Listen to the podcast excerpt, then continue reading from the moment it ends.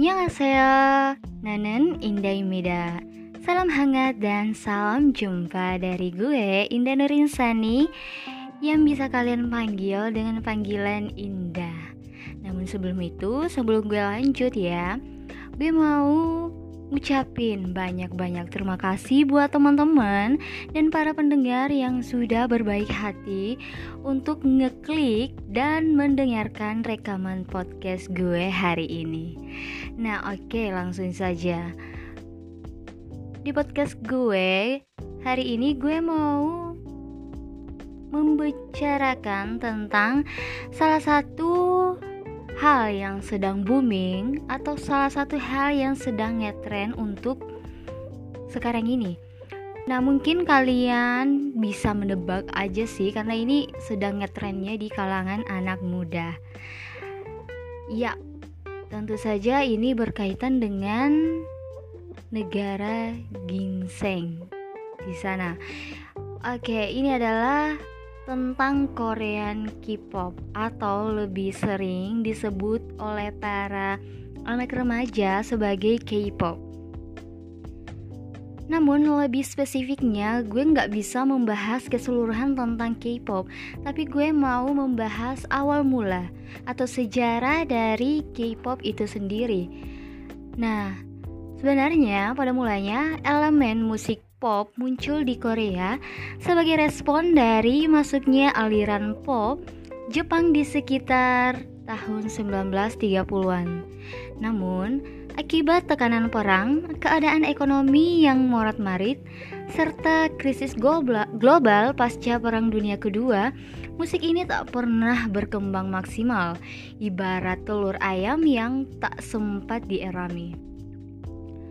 Namun bukannya membaik, di masa-masa berikutnya Korea justru sibuk berperang dengan saudara kandungnya sendiri. Nah pasti kalian udah tahu nih siapa yang dimaksud ini. Ya, Korea Utara. Nah, di tahun 1950 hingga 53, jadi waktunya itu ada tiga tahun ya. Korea Utara dengan sekutunya Republik Rakyat Tiongkok dan Uni Soviet berperang melawan Korea Selatan yang pada saat itu bersekutu dengan Amerika Serikat, Kanada, Australia, dan Inggris. Nah, sontak perang itu membuat Korea miskin dan citra publiknya memburuk. Nah, setelah perang berakhir, pemerintahan yang silih berganti di Korea Selatan terbukti tak sanggup memperbaiki keadaan. Namun beruntungnya rezim kekuasaan yang otoriter ini tak berumur terlalu panjang.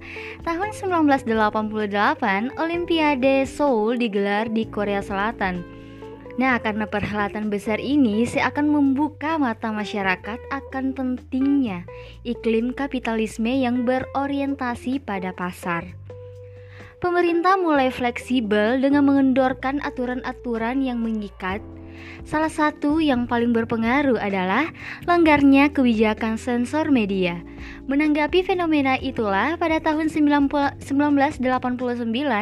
salah satu tokoh utama industri K-pop yaitu Isoman mendirikan sebuah agensi yang berada di Gangnam Seoul. Namun sebelum itu yang kita tahu ya, Isoman ini dulunya itu adalah seorang penyanyi yang debut pada tahun 1972 di mana ia mengawali karirnya sebagai penyanyi di salah satu kafe yang ada di Korea. Selain menjadi penyanyi, ia juga bekerja sebagai DJ dan pembawa acara di televisi. Nah, Lee Soman ini memilih untuk ke, ke Amerika untuk menimba ilmu dan kemudian setelah ia mendapatkan gelar master di Amerika, ia kembali ke Korea, tepatnya pada tahun 1989. Isoman mendirikan sebuah agensi di mana dari hasil menabungnya selama empat tahun ia bekerja sebagai sebagai penyanyi kafe, seorang DJ dan juga pembawa acara. Nah, SM Studio ternyata bukan hanya mendatangkan keuntungan finansial. Investasi cerdas ini secara langsung mengantarkan K-pop ke sorotan media internasional. Akan tetapi, kiprah isoman tak mulus-mulus amat. Tidak semulus jalan tol ya teman-teman. Nah, sampai tengah dekade 1990-an, berbagai kendala teknis dan non-teknis tak pernah jauh dari agensi isoman ini yaitu SM Studio. Salah satu kesulitan yang dihadapi adalah bagaimana membuat orang terbiasa mendengarkan alunan musik dengan bahasa Korea. Nah, untuk itu, nah untuk meretas berbagai permasalahan itu, ia mereformasi SM Studio menjadi SM Entertainment. Jadi inilah awal mulanya terbentuk SM Entertainment. Nah, kemudian pada tahun 1992, grup beranggotakan tiga orang menggebrak industri musik di Korea Selatan loh. Nah, di mana grup ini menggabungkan budaya musik dari Amerika seperti rap, rock, techno, dan R&B dan menggabungkannya dengan lirik Korea.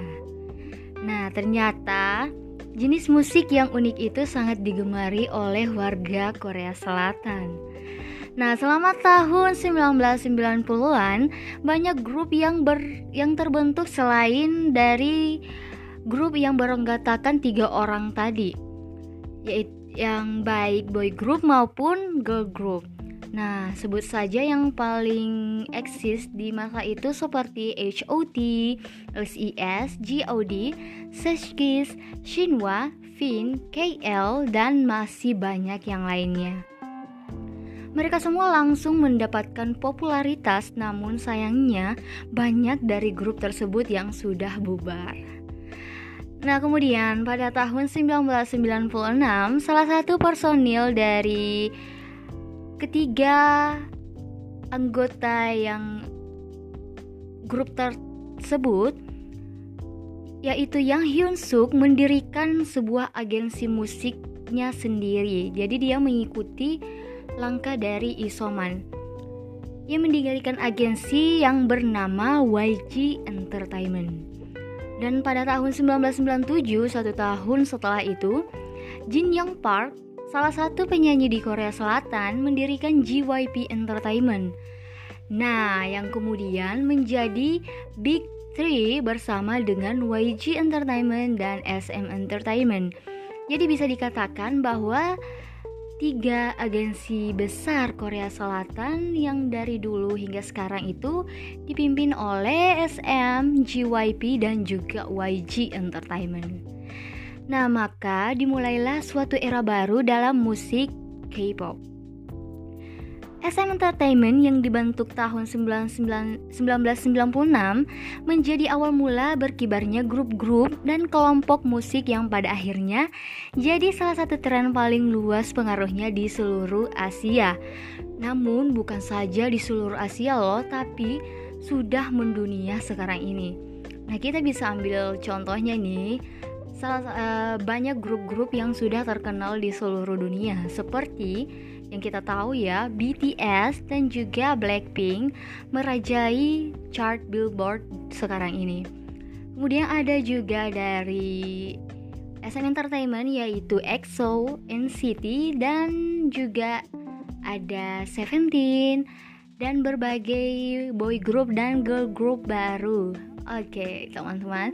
Jadi itulah tadi sejarah singkat dari Korean pop atau K-pop.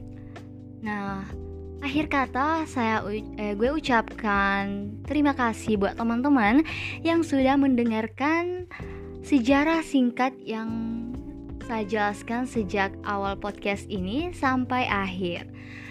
Nah, terima kasih banyak dan Sampai jumpa di podcast berikutnya. Bye bye.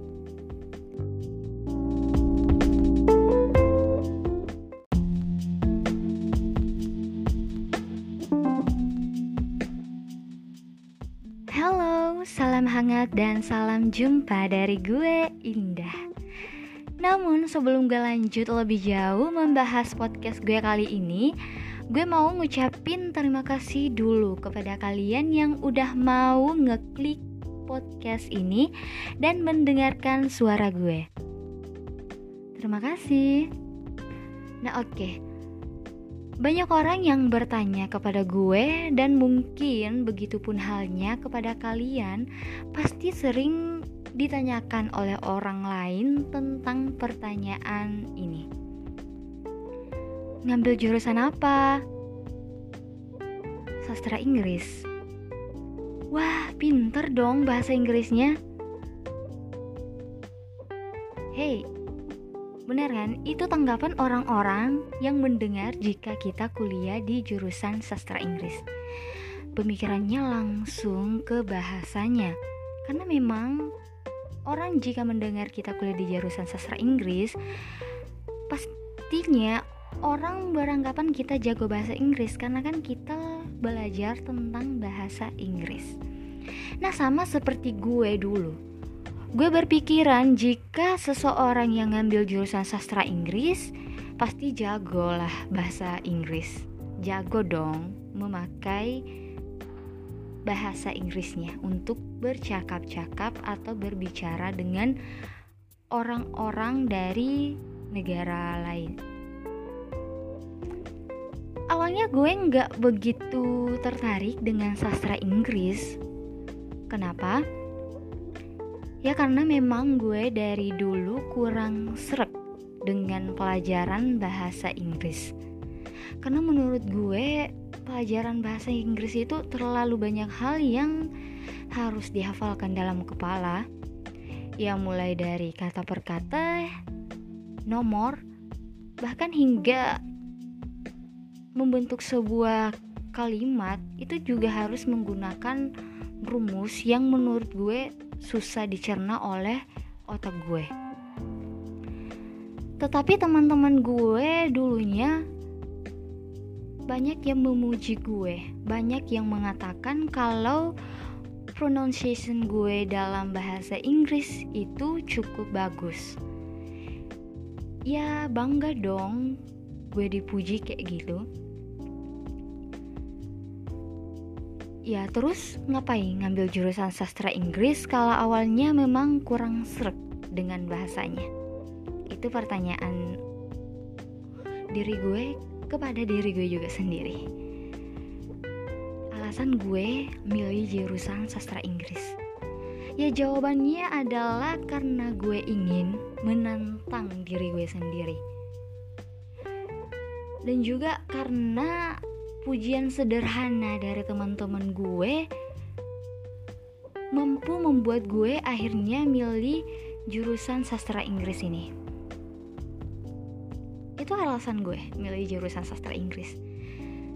Jadi gue gue enjoy aja dong awalnya berpikir kalau ternyata gue nggak salah jurusan.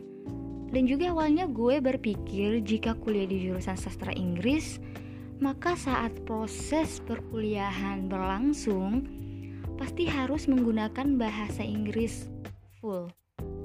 Tapi ternyata setelah gue masuk dan ngejalanin proses kuliah, ternyata tidak semua mata kuliah menggunakan full bahasa Inggris. Tetapi kadang dicampur dengan bahasa Indonesia, bahkan bahasa daerah kita sendiri. Nah, itu nyatanya pada awal-awal semester, awal masuk kuliah ya. Tapi makin ke sini, makin masuk semester tua, gue mulai berpikir ulang dong. Apa gue salah ngambil jurusan? Kok berat banget? Soalnya di semester ini, semester 5, 4 gitu dosen mulai aktif menggunakan full bahasa Inggris. Padahal bahasa Inggrisku masih nggak terlalu baik ya. Belum lagi tugas-tugas yang bisa dibilang tidak sedikit dan rata-rata menggunakan bahasa Inggris. Jadinya kerjaan gue ngeluh aja setiap hari. Eh tapi gue mulai berpikir nih ditanya pada diri gue sendiri lo mau lanjutin perjalanan lo yang udah di tengah jalan ini atau mau ngulang dari awal di jalan yang berbeda yang belum tentu jalannya semulus di pikiran lo Lo pikir semua jalan itu mudah? Gampang? Enggak. Semua jalan gak semulus yang lo bayangin. Jadi lo harus berani dan tetap tegar berjalan di jalan yang lo udah pilih. Itu adalah kalimat-kalimat atau kata-kata yang gue tanam dalam diri gue. Gue yakinin diri gue kalau gue bisa. Setiap hari seperti itu gue bisa melewati tantangan yang gue pilih sejak awal. Gue bisa dan meyakinkan diri sendiri itu adalah kunci keberhasilan lo. Memberikan hal positif pada diri lo menjadikan lo berani dan terus maju. Ya, mungkin begitulah sesi podcast gue kali ini. Jadi untuk kalian yang sedang berada di fase yang sama dengan gue, Kalian yakinin diri kalian aja kalau kalian bisa. Karena kunci dari keberhasilan kalian ada pada diri kalian sendiri. So thank you untuk kalian yang udah dengerin podcast gue dari awal sampai akhir. Dan gue ngucapin banyak terima kasih dan sampai jumpa di podcast gue selanjutnya. Bye bye. See you.